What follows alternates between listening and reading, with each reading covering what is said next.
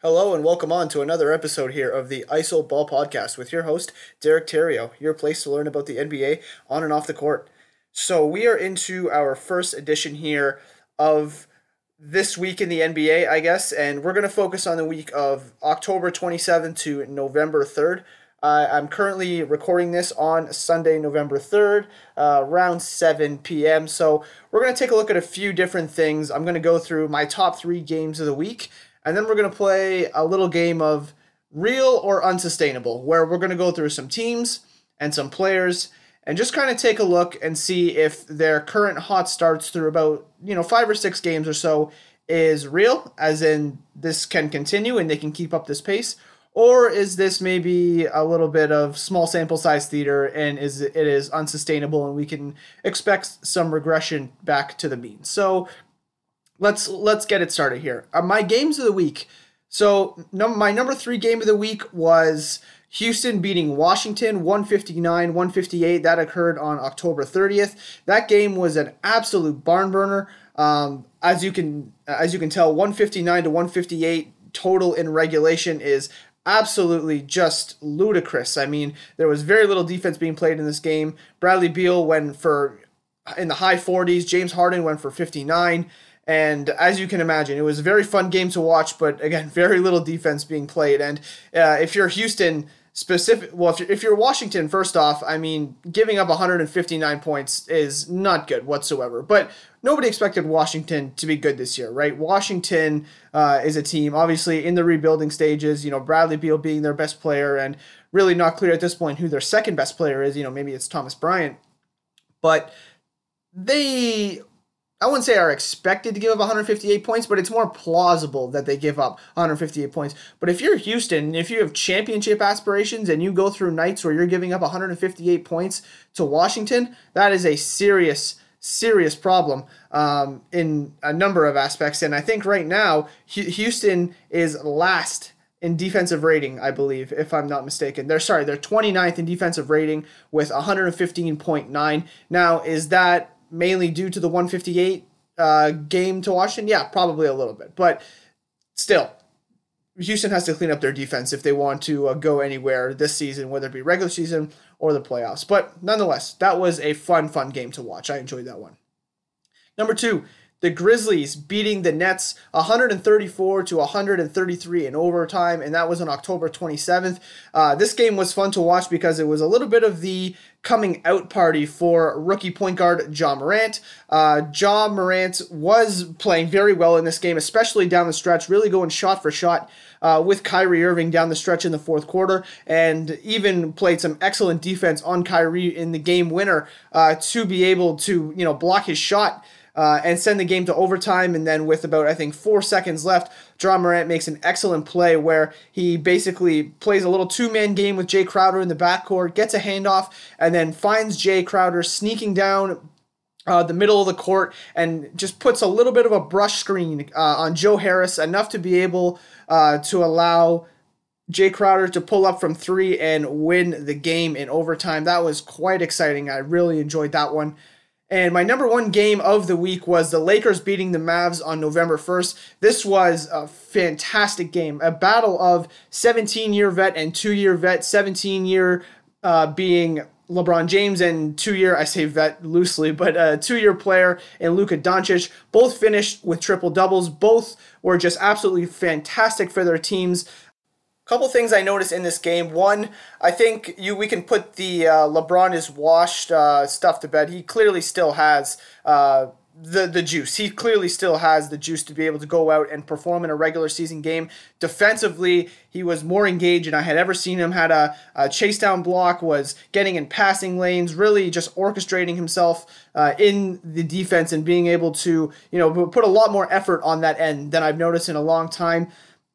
And for for Luka Doncic, I think the one thing that I noticed is when when Doncic gets in pick and roll, he's very adept at getting the man on his back, kind of what we call putting your man in jail, where basically you you run the pick and roll, and as the guy is coming over top of the screen, you basically just kind of stop and let the guy ride your back a little bit. Chris Paul is very good at this. A couple other point guards are good at this as well. But Luka has become very adept at this, where he puts the guy on his back, and then basically just allows the advantage to play out. So if the big is going to choose to su- suck up and just try to you know stop Doncic uh, after he kind of sheds his man with his man on the back, Luka will just throw the lob to you know Dwight Powell, Maxi Kleber, uh, or Kristaps Porzingis. He'll go for the dunk, or he'll shoot this little uh, kind of floater uh, off the glass or high uh, with some nice touch right through the net. And he's gotten very adept at that. So an- another growth in the game from Luka Doncic. You know, not just settling for isolation step backs, now really being a technician in pick and roll. I think is uh, the next step in his game, and he's really showing that he's getting there uh, at this point in in his career. So really good stuff from from Doncic, and something to watch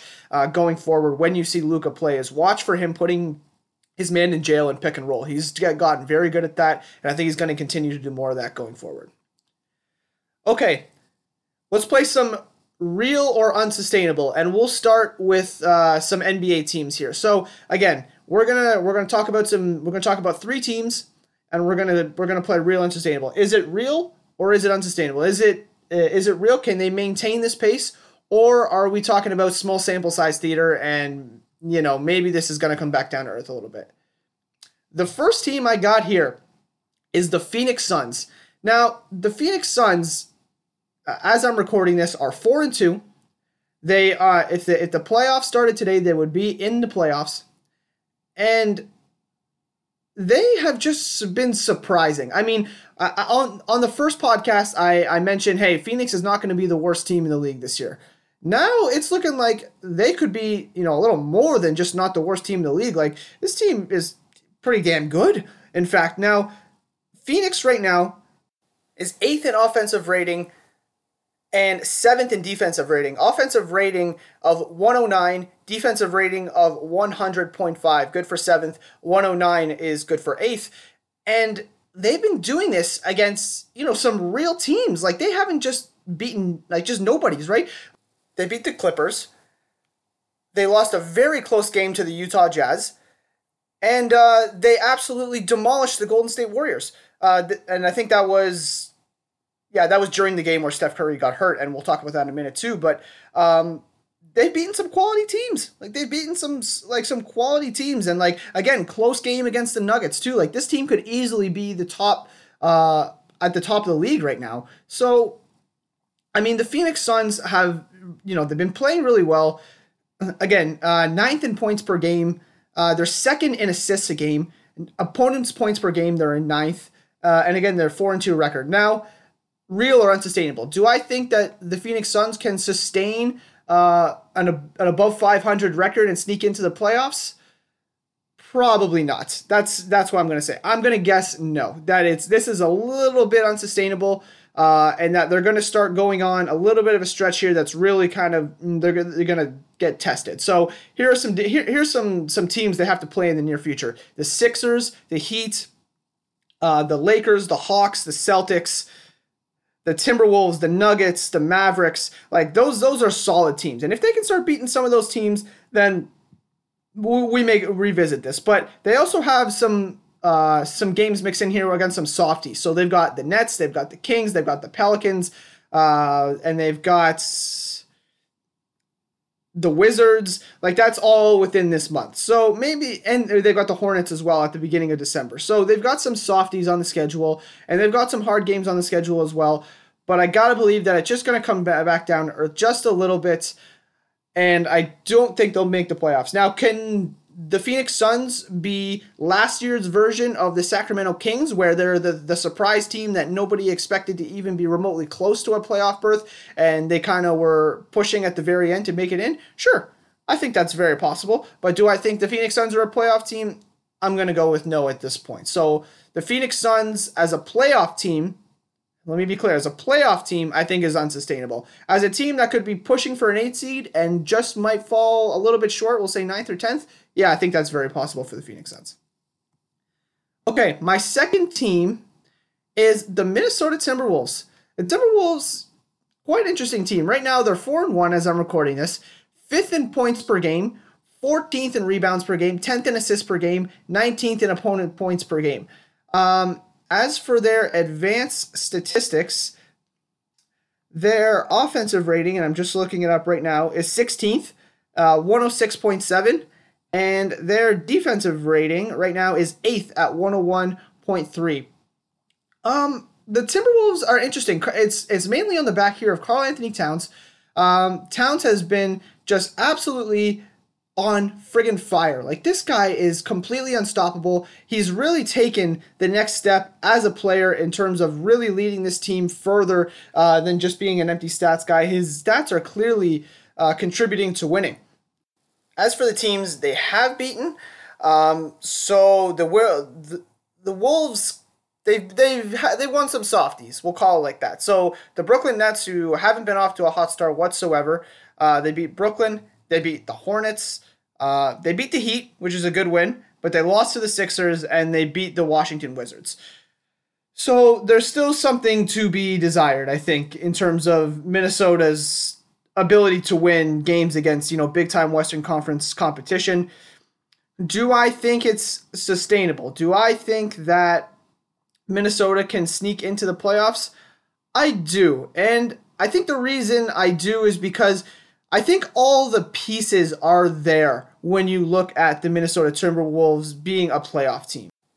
You've got the star player in Karl-Anthony Towns. You got Andrew Wiggins. You got Jeff Teague, who's been playing all right. You've got the wing defender in Robert Covington. You've got uh, Jake Layman, Jordan Bell, Josh Okogie, uh, all of whom are solid defenders. Uh, Jake Layman, maybe we leave out of there, but um, Naz Reid as a backup center. You got Treveon Graham, who's a solid backup point guard.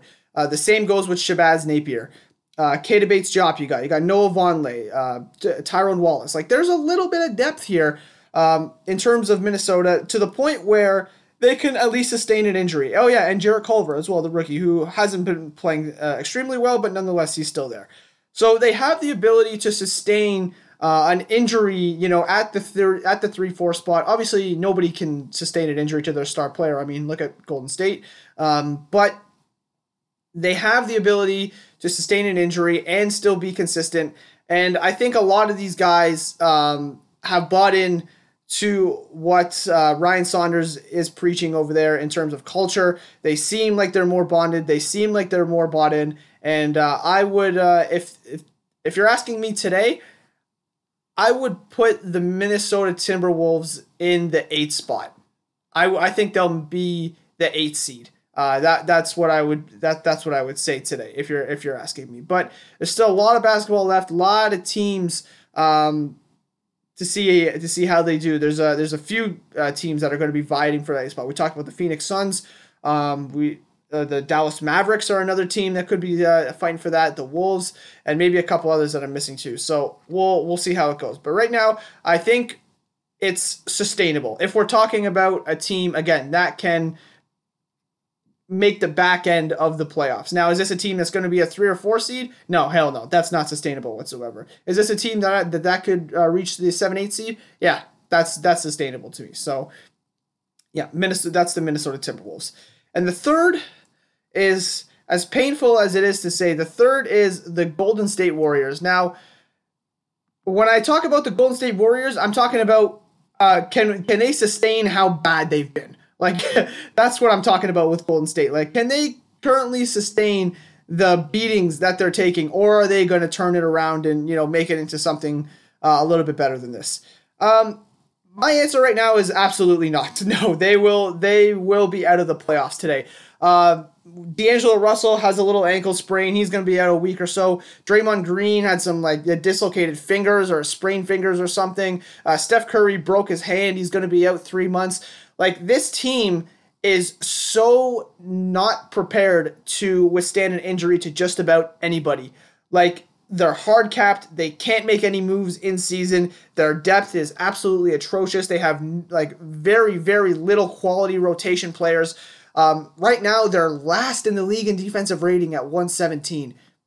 117 is last in the league in defensive rating. In offensive rating, they're 18th at 105.8, and you can expect that to drop very quickly um, now that Steph Curry is gone, uh, they've won one game against the Pelicans and lost the rest of their five.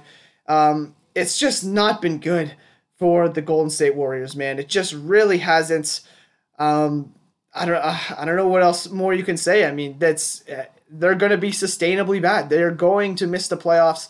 Uh, I don't I don't really have any doubt about that anymore. They're just not enough quality rotation players to make a difference uh, for this team, and it's it's it's a crazy fall from grace uh, from what they've been the past few years. But I just don't see it. Uh, 16th in points per game, 21st in rebounds per game. They're seventh in assists per game, um, but 27th in opponents' points per game, and another big pro- uh, 11 uh, negative 11 which is near the bottom of the league uh, in fact i believe it is at the bottom of the league oh no the kings are at negative 13 4 oh boy um, but the problem here is is not only are we compounding the problem with Steph Curry being out, but we're also dealing with a coach in Steve Kerr who's so set in his ball movement system and is so unwilling to just give D'Angelo Russell the ball and say, hey, D Russ, go run like 30, 40 pick and rolls and, you know, get us a good shot like every time down the floor. Like, uh, Steve Kerr just does not want to do that. He has not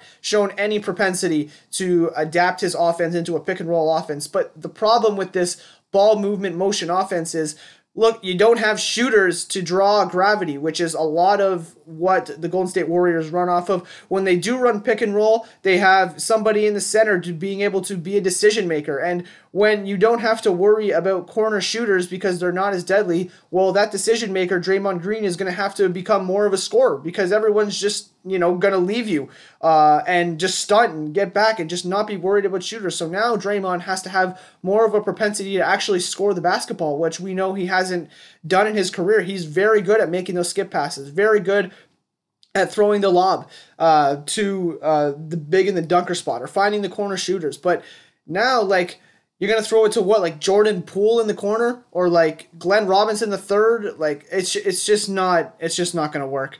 So, the Golden State Warriors, uh, real or unsustainable? Yeah, unfortunately, this bad streak is real and it is very sustainable, and uh, they are going to uh, they're going to miss the playoffs, in my opinion. So, yeah, Golden State Warriors, uh, crazy fall from grace. If they come back next year though, and they get like a James Wiseman or like a Cole Anthony or uh, so what, or a Nico Mannion or or some other one of these crazy prospects, we could just be looking at a one-year blip here, where in 2020 uh, or 2020 2021 season, the Warriors will be back with Steph Curry, Klay Thompson, Draymond Green, um, D'Angelo Russell and not hard capped and a top draft pick to develop like and just be right back to where they were. So this could very well just be a quick one year blip for the Golden State Warriors and they very well could be back uh, back and on the rise uh, sometime soon. So I am not ruling out uh, the Warriors as a dynasty yet. I think they still have a chance uh, to be able to come back and be very effective a year from now. But this year, I think we're ruling them out as anything more than just a team that's going to miss the playoffs and be uh, near the bottom of the league uh, in terms of uh, win losses. So yeah. Okay, now let's get into some players. Let's let's go. A, we're not gonna go like crazy rapid fire, but we're just gonna go a little bit rapid fire here with some of these uh, players in terms of real or unsustainable. So let's go. The first player we got here is one Trae Young. Now, Trae Young has been ridiculous to say the least. Now he has he's ha- has had an ankle injury that's keeping him out for the first uh, for, for the first couple of games here, but through four games, these are Trae Young's numbers. So he's averaging 26.8 points per game in just under 30 minutes. Uh, he's taking 17 shots a game, uh, making 50% from the field. Um, seven three pointers per game, hitting those at a 50% clip. He's getting to the line six and a half times a game. Very good to see for Trae Young, making those at an 80% clip. Uh, 7.3 assists per game. Here's the problem though: five turnovers, seven 7.3 assists to five turnovers. Uh, per game for Trae Young is a bit is a bit of a problem. We're not going to lie here, uh, but the 65% true shooting on 37% usage is just fantastic stuff just fantastic stuff. You just wish you could take care of the ball a little bit more. Uh, but I mean, 30, 37% usage is up in the Harden range uh, at this point. So, I mean, to be able to use uh, possessions at a 65% true shooting is just fantastic. Um, and it shows with the Hawks, you know, uh, being what they are at this point, which is a very solid team with Trae Young on the floor. And I, th- I think that's great for the Hawks. Like, I think the the Hawks need everything they can get from Trae Young because as soon as he exits the floor, uh, there's there's going to be some there's going to be some serious problems as it pertains uh, to the Hawks because their backup point guard situation is just at this point is just not good.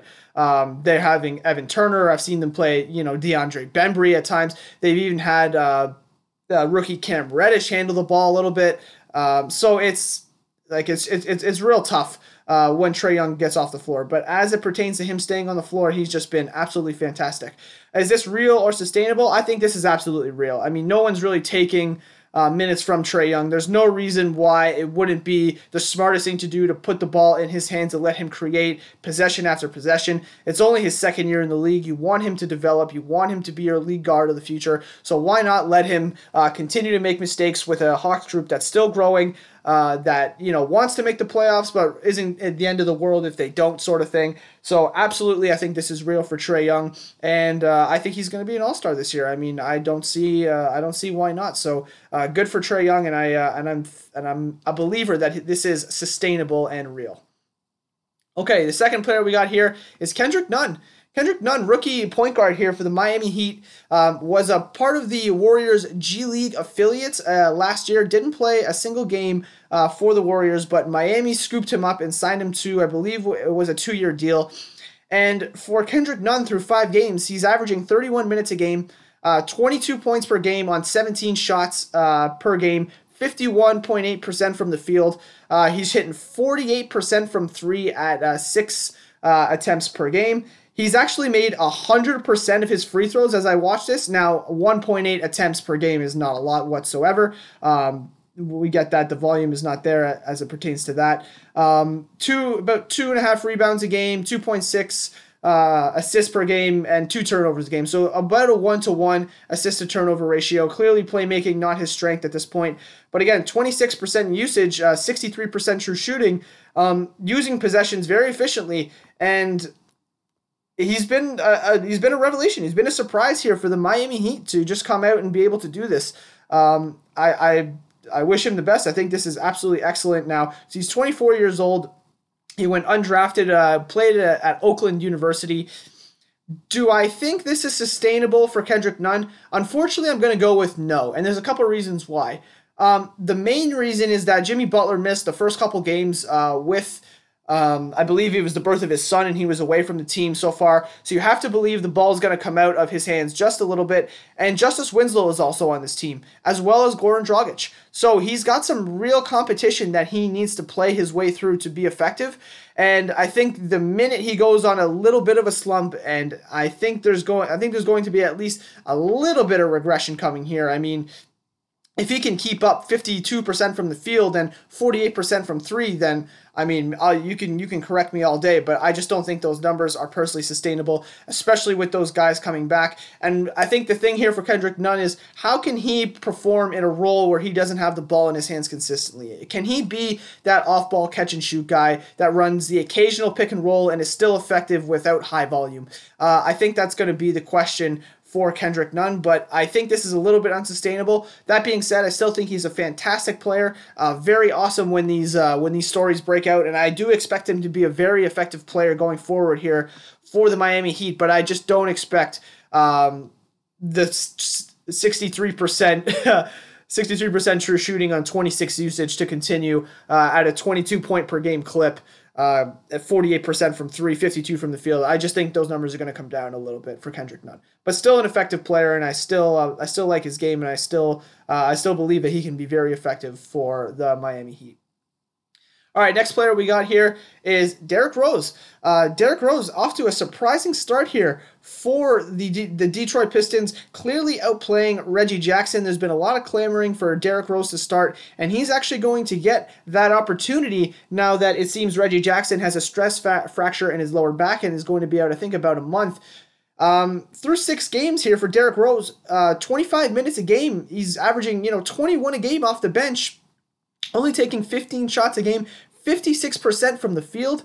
Uh, now he's only shooting 25% from three on 0.7 attempts per game, so clearly still not the three not the three point shooter um, that we would like him to be, but that's okay. Uh, he still has a very effective game. Uh, 89% from the line, getting to the line 4.5 uh, times a game. He's got 6.3 assists, 3.8 turnovers uh, per game. He's averaging a steal a game in there as well.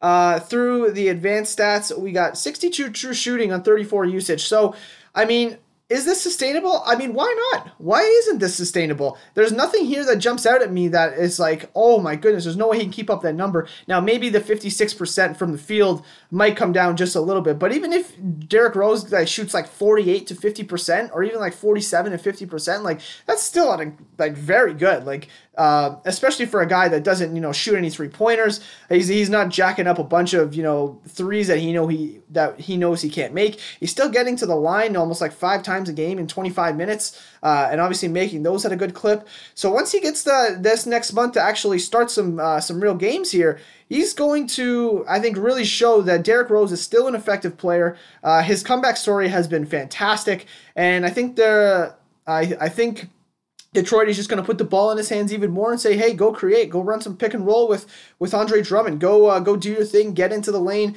shoot those mid range, shoot those mid rangers when you have uh, a, a good shot there, and uh, get into the the, the paint, uh, finish at the rim in transition, hit some floaters, etc., etc." So.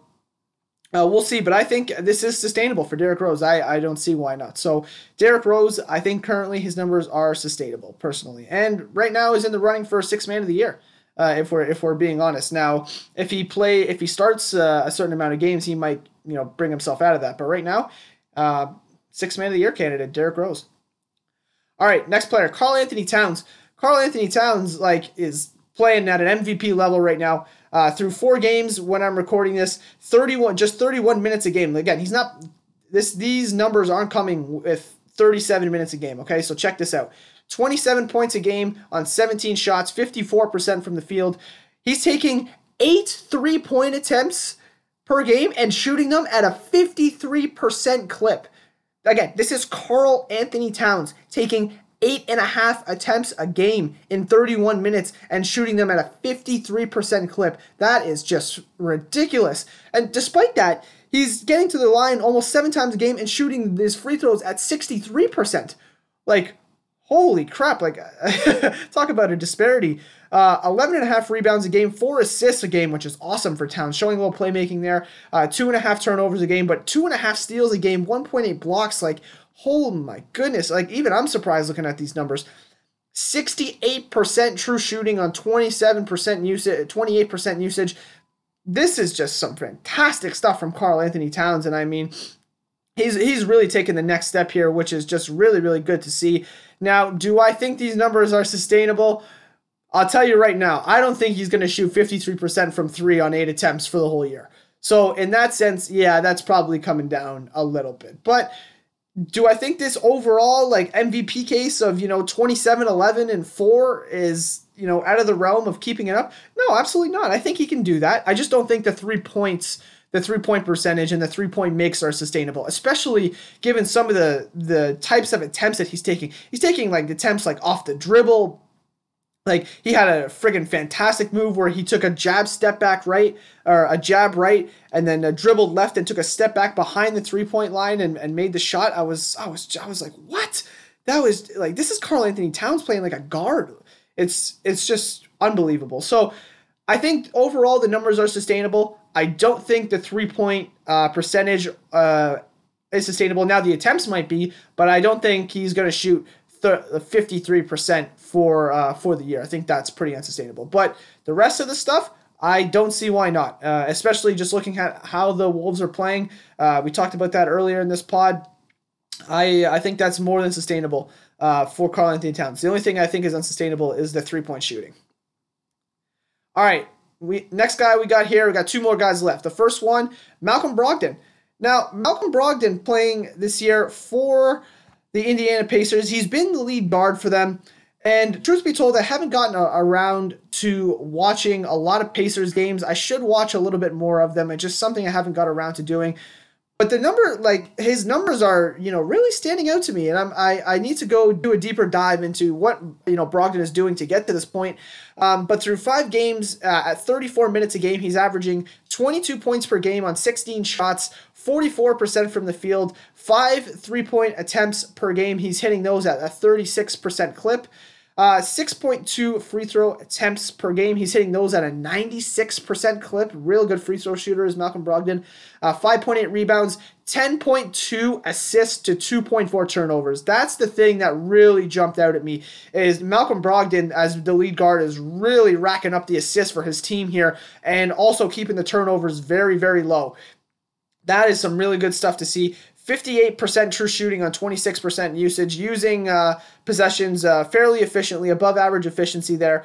Um, do I think this is sustainable for Malcolm Brogdon? I, again, don't see why not. Like, there's nothing that jumps out to me here that says, oh, there's no way he's going to keep that X number up. Okay, maybe not 96% from the free throw line, but that hardly is going to, uh, you know, take a, uh, or put a dent in his numbers, I should say the 10 assists is really what jumps out at me. I'm really going to have to take a deeper dive into how he's getting those assists. But with 10 assists and uh, two turnovers a game, I 1.4 steals again to add into that as well. I don't think that it's personally is unsustainable. Uh, for Malcolm Brogdon. So again, well, I'm gonna have to take a look and see. Maybe I'll revisit that and tell you that oh, uh, guys are making a ridiculous amount of shots uh, on his passes and stuff like that. But uh, just uh, just basing off um, of re- reading a, a, book by its cover here, I don't think anything any of these numbers stand out as unsustainable to me. And I think the only thing that might bring them down is when Oladipo gets back and he's got to do um, a little bit more ball handling. Does uh, Oladipo's going to have the ball in his hands just a little bit more,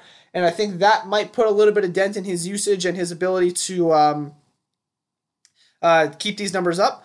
But uh, as it pertains uh, for right now, uh, until January or whenever Oladipo gets back, I think these numbers are very sustainable uh, for Malcolm Brogdon, and uh, and good for him, uh, if I might add too. That was a that was a player I thought might have gotten a little bit overpaid in the offseason, but he's uh, he's proven me wrong. If he's going to average twenty two and ten, um, then 22 10 and 5 at, or sorry 22 10 and 6 i should say then um, i will i will gladly eat my words on that one so good for malcolm brogdon all right the last player we got here is shai gilgeous-alexander uh, Shai is really, you know, proving himself to be a scorer, not just, uh, you know, a, a, traditional point guard like we saw him last year with the Clippers. So here with the Thunder playing, uh, played in six games so far, uh, 35 minutes a game. He's averaging 21.8 points per game on 17 shots per game, making those at a 46% clip from the field.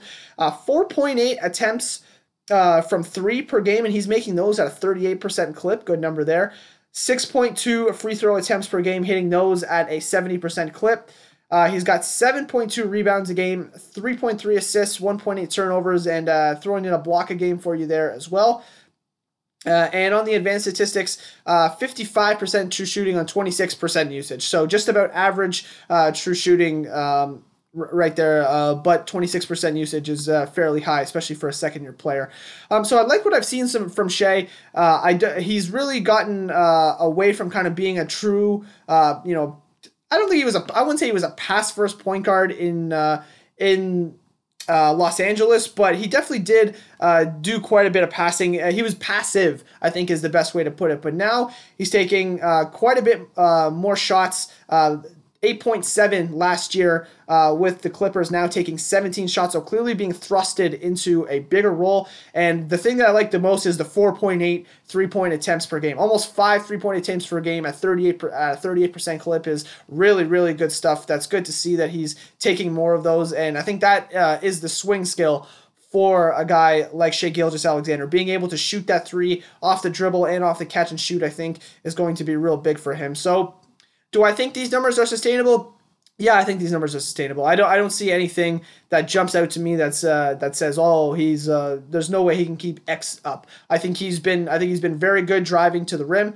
Uh, he's uh, shown the propensity to shoot the three with no hesitation. Uh, clearly, playing with Chris Paul has helped him. Uh, Chris Paul has taken really a backseat to to Shai being the the go to scorer on this team. Him and Gallo. But I think that this is a, great step forward for Shai, and I have uh, no. I have no gripes about what he's doing. I really don't uh, don't see anything uh, regressing majorly here. Um, I think uh, everything he's doing is sustainable. So good for Shai Gilgeous-Alexander as well. All right, that wraps it up for the real or unsustainable section. And okay, so what I learned this week, I mentioned we were going to do this one thing per week uh, on the last podcast. The one thing that I kind of knew already, but I learned more about is like the mid range debate. And now the mid range debate is an interesting one because everyone everyone seems to like think they know like where mid-range where the mid-range game fits in today's game but yet no one seems to agree on it which is kind of interesting right like uh, uh, some people think oh you should just take uh, all threes and go to the layup or go to the rim like the rockets like look at them their offensive rating is absolutely unbelievable and that's all they do um, me personally i really think that there's more to it than that i think that there is a place for the mid-range game but only for certain players and for certain um, for certain players and certain situations. And let me let me explain what I what I mean by that. The best way I can explain it is through this tweet uh, by Seth Partnow. He had the best way to explain this. So this guy tweets, "The three is so crucial, but in last year's playoffs, Kawhi showed how important the mid-range game was when the pace slowed down.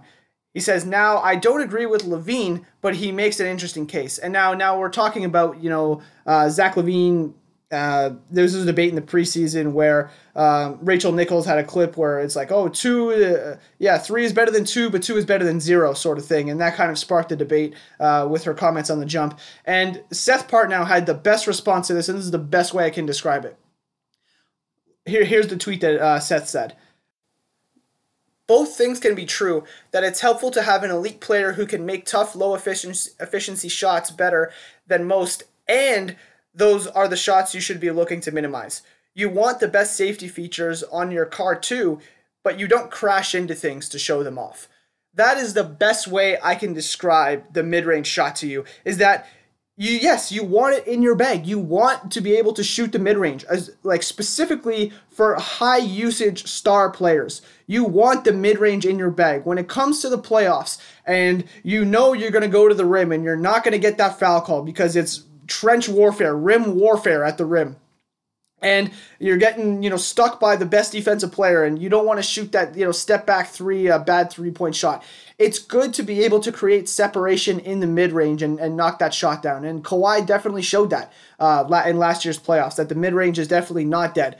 But what you don't want is to just be have a steady diet of those shots. You don't want that to be your just ridiculous uh, go-to shot every single time down the floor, unless you're Kawhi Leonard or Kevin Durant or a guy that is just so good in the mid range, you know, like a DeMar DeRozan, a CJ McCollum, a Chris Paul. These guys who are just ridiculously good mid range shooters, those guys can just take those shots whenever they want them because they're just that good at them. Like those are those guys, and there's a couple others too that fall into this category. But you know, between KD, Kawhi, uh, C.J. McCollum, DeRozan, and Chris Paul, those are just some of the examples. But there's a couple others that that could uh, that could fall into that category too.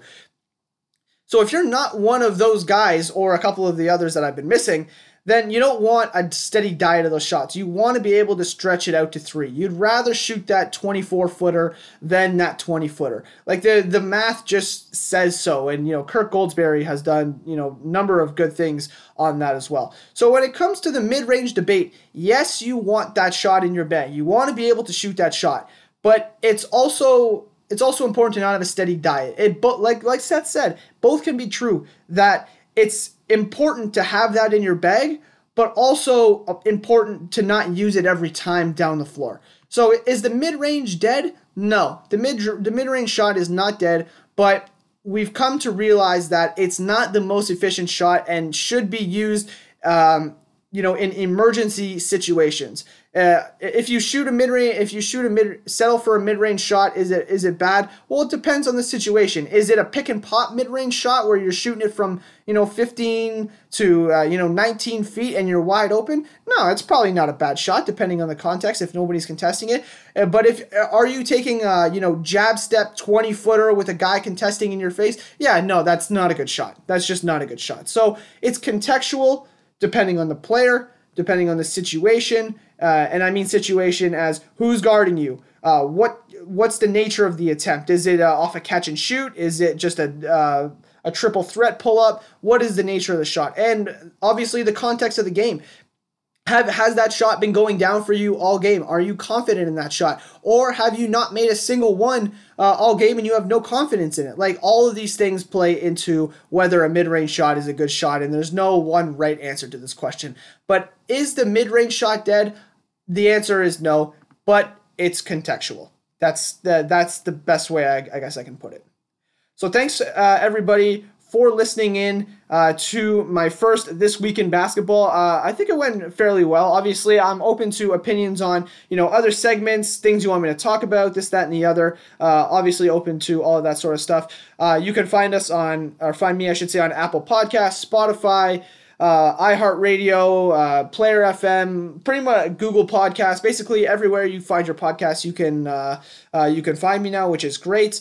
Um, and yeah, if you can rate it five stars uh, on iTunes or wherever podcast player of your choosing, that's very helpful. I obviously would like to uh, grow the audience of this as much as I can. Uh, and you can find me on all my social media channels, uh, Isoball Pod or Isoball Podcast on Facebook, Twitter, and Instagram, where I post content as well. So find me there, and uh, and yeah, we'll be back uh, next Sunday with another this week in basketball, unless something crazy happens and we have to do an emergency pod, which could be the case. But uh, pending that, uh, thanks for listening, and we'll be back with you next Sunday. Thanks again.